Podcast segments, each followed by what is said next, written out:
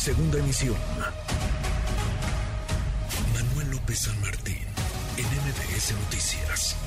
Siento muy contenta, evidentemente feliz de que se hizo justicia y de que lo que dije desde el primer día, que yo soy inocente yo estoy absolutamente dispuesta a comparecer ante las autoridades competentes, pero desde luego como tenía derecho y como tengo derecho en libertad. ¿Y qué les puedo decir? Han sido tres años de mucho aprendizaje, tres años en los que he conocido en carne propia la injusticia, la realidad de muchas mujeres por las que voy a seguir luchando, pues solo tengo un enorme agradecimiento eh, a quienes aquí me cobijaron y también, desde luego, al ministro Saldívar, porque gracias a él se visibilizó la situación de muchas otras mujeres, muchas mujeres.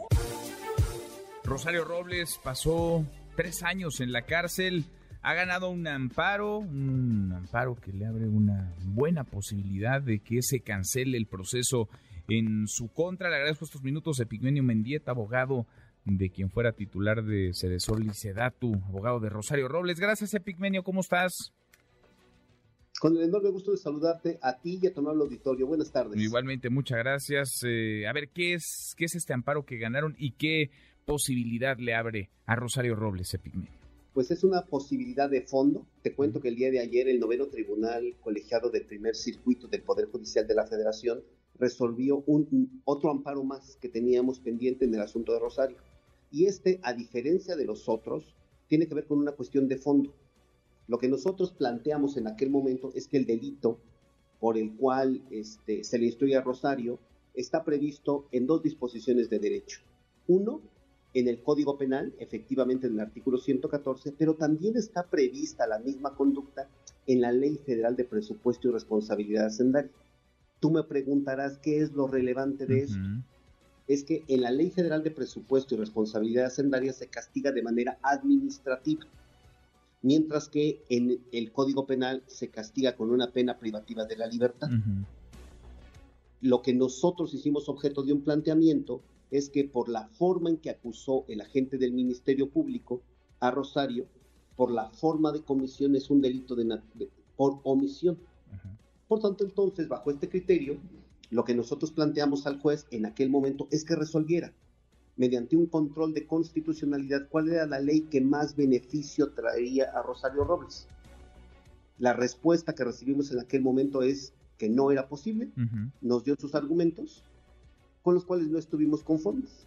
Impugnamos esa decisión y ayer la ganamos a través de un amparo que nos dio un tribunal colegiado para que deje sin efecto aquella resolución, que entre al estudio de todos los argumentos que nosotros planteamos y que finalmente resulta o resuelva cuál es la ley que resulta la más eh, idónea para poder determinar si es en la vía administrativa o en la vía penal, donde se tiene que dirimir el asunto de Rosario Robles. ¿Qué tiempo podría tardar esto, Tigre?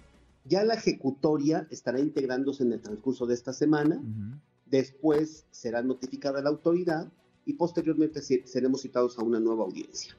Es, es una buena noticia, me imagino, ¿no? Entonces, una buena noticia para ustedes, para Rosario Robles. Una muy buena noticia, porque eso significa que a diferencia de otro momento, en esta estamos en la posibilidad de resolver ya el fondo del asunto planteado. Hemos platicado contigo y con la propia Rosario varias veces en este, en este espacio, en estos micrófonos. Eh, ¿Veían ustedes un sesgo, digamos, por decirlo menos, eh, de parte de quienes eh, juzgaban y mantuvieron, retuvieron a Rosario Robles tres años eh, tras las rejas. ¿Ves una actitud distinta ahora de los, de los juzgadores?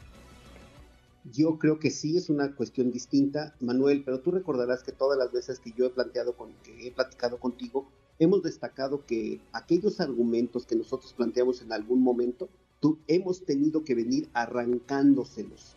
Y lo digo literalmente a través de los amparos que hemos venido ganando. Lo cual significa que desde el primer momento los argumentos que expusimos sí tenían razón, sí tenían fondo, y en el caso de Rosario, aquellas peticiones debieron ser acordadas desde un primer momento. Pero ha tenido que ser como resultado de los amparos, lo cual a mí me deja preocupado, porque Rosario Robles visibiliza su procedimiento y puede ganarlos a través de distintos amparos. Pero en el caso de otras mujeres y de otras personas, que no tienen acceso a los medios de comunicación y que no tienen un equipo de abogados que pueda sustentar todo esto, significa que no les van a dar la razón a pesar de que la tengan. Pues ahí queda, vamos acompañando este caso que ha como se ha alargado y cómo se ha enredado, pero parece que ahora sí se ve la luz al final del túnel para Rosario Robles. Epigmenio, gracias por estos minutos.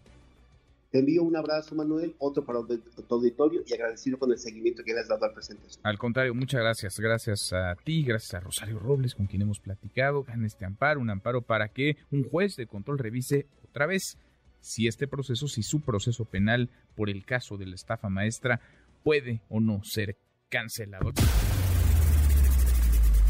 Redes sociales para que siga en contacto: Twitter, Facebook y TikTok. M. López San Martín.